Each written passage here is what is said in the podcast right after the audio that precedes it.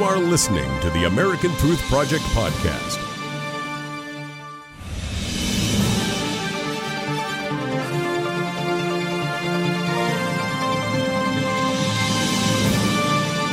Welcome to Because You Asked. I'm Barry Nussbaum.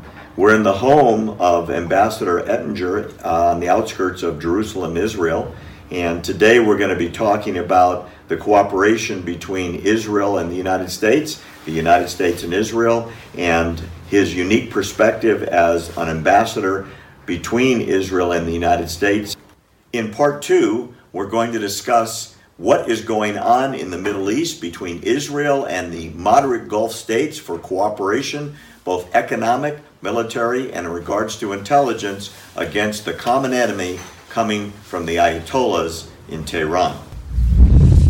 So we're here with Ambassador Yoram Ettinger in his home outside of Jerusalem. Thank you for having us today. Thank you. It's a pleasure to be here with you. You have an unbelievable biography, which stretches over several pages. Uh, the part that would be most relevant to our viewers back in the United States is your time as an ambassador from Israel to the United States and your work with the U.S. Congress.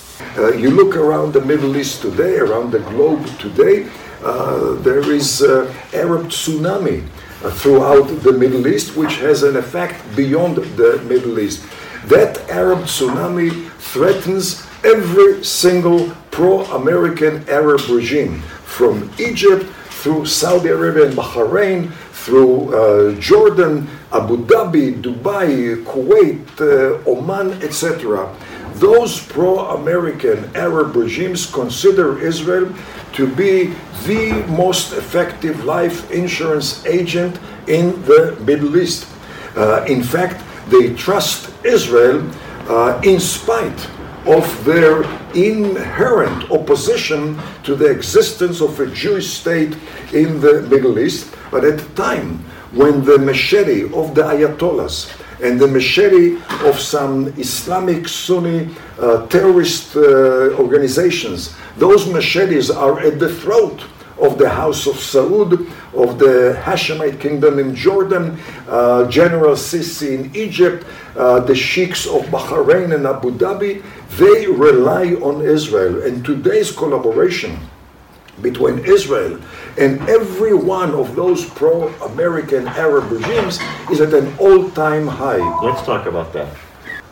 It's sort of an unspoken secret that um, everyone seems to know about that the enemy of my enemy is my friend. And this alliance between uh, the Sunni states, who don't want to be toppled by, as you call it, the Ayatollahs and the machetes they carry, has has pushed them into bed, so to speak, with Israel. Can you touch on what is going on between Israel and the moderate Sunni states uh, in terms of intelligence, military cooperation, strategic alliances, and so on in regards to combating uh, the Shia, um, for want of a better word, want to return to the Persian Empire of old?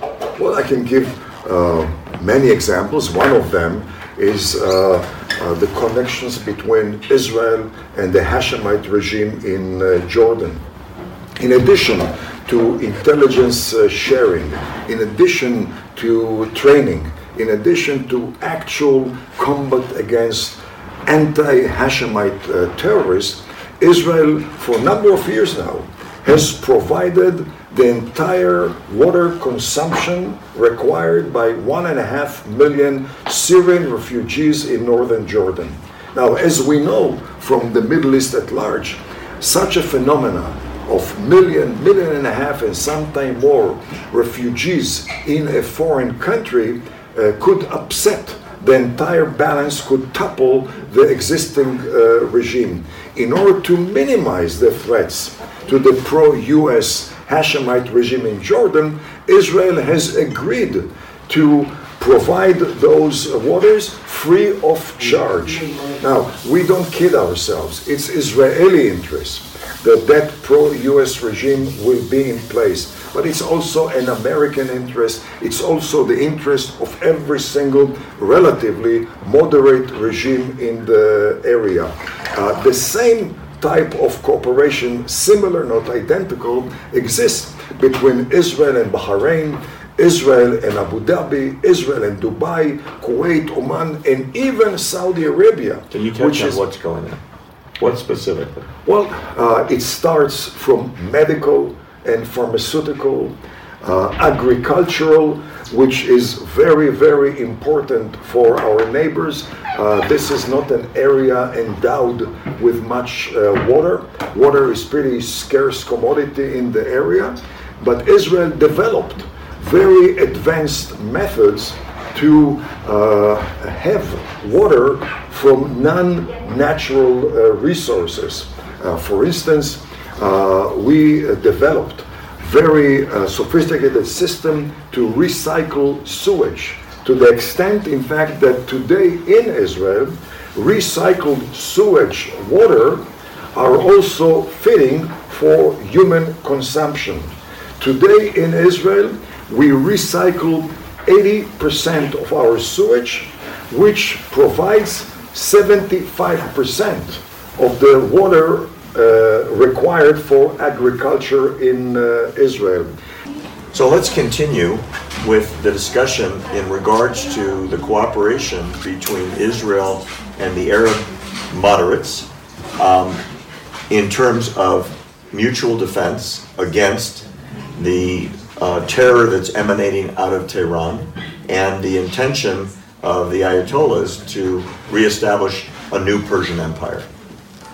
Well, what's, what, what's really going on that we don't know about in the United States? Well, we, we have seen a dramatic shift in the Middle East ever since the toppling of the pro-US regime of the Shah of uh, Iran. Sadly, it was a US President, uh, Jimmy Carter, who provided the most effective, most robust tailwind to the Ayatollahs to take over control of Iran, which transformed Iran from being the American policeman of the Gulf to becoming the most hostile element anywhere in the world to the United uh, States.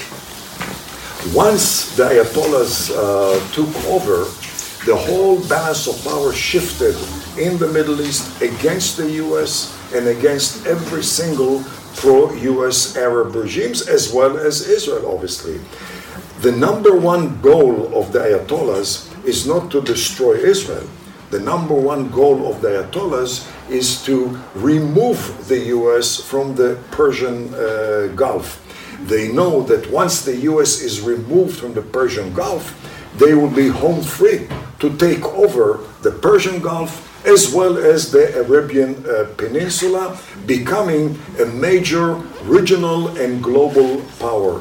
Therefore, the number one goal is to remove the US from the Persian Gulf. The number two goal is to topple every pro-US regime, the Saudis, Kuwaitis, Oman, Abu Dhabi, Bahrain, uh, etc.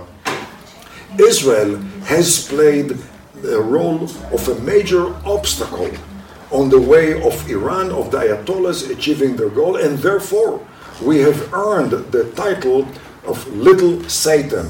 The US is the major Satan, we are the minor uh, Satan.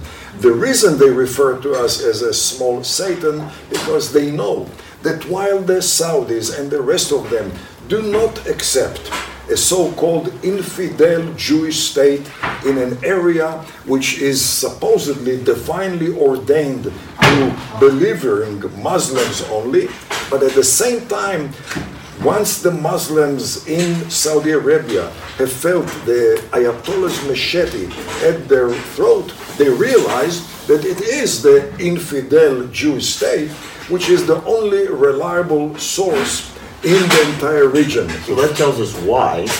Tell us how that cooperation is going on. Well, that what, what, what is going on that we don't know about?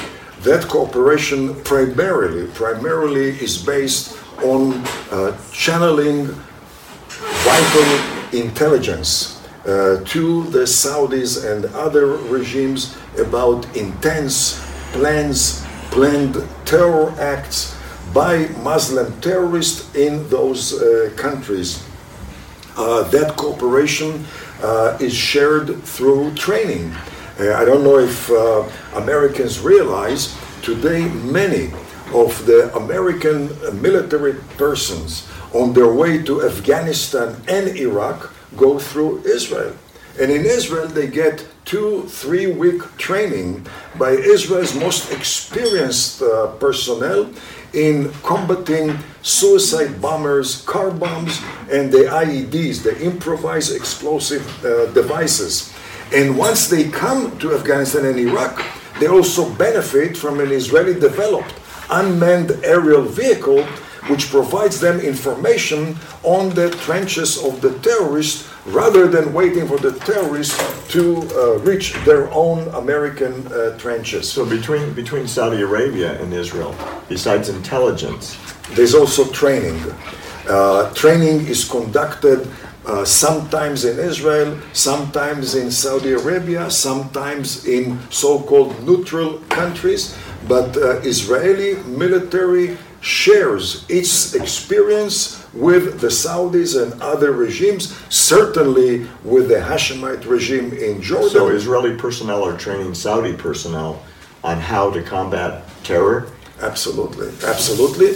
Plus providing uh, those countries also with different equipment which we use in the battle against uh, terrorism, but that covers the military or national security aspects, uh, the Saudis have other needs as well, non military, commercial, civilian uh, requirements, needs as well, and that in many cases covers medical and pharmaceutical. And by the way, not only by Israel providing them with the proper uh, medical or pharmaceutical products, but also increasingly, increasingly by Arabs investing in Israeli pharmaceutical and medical and other uh, companies.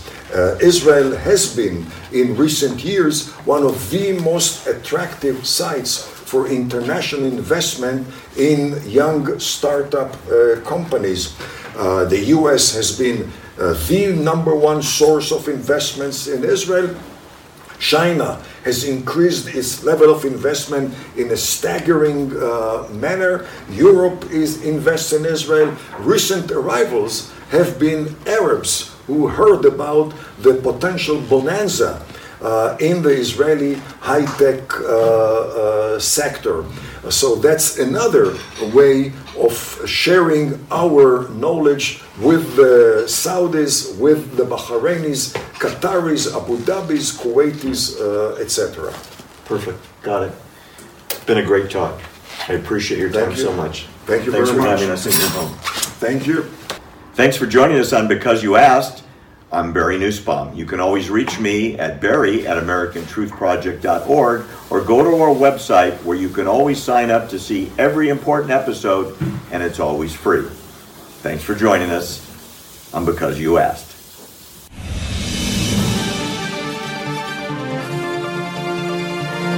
Thanks for listening to the American Truth Project, a 501c3 nonprofit.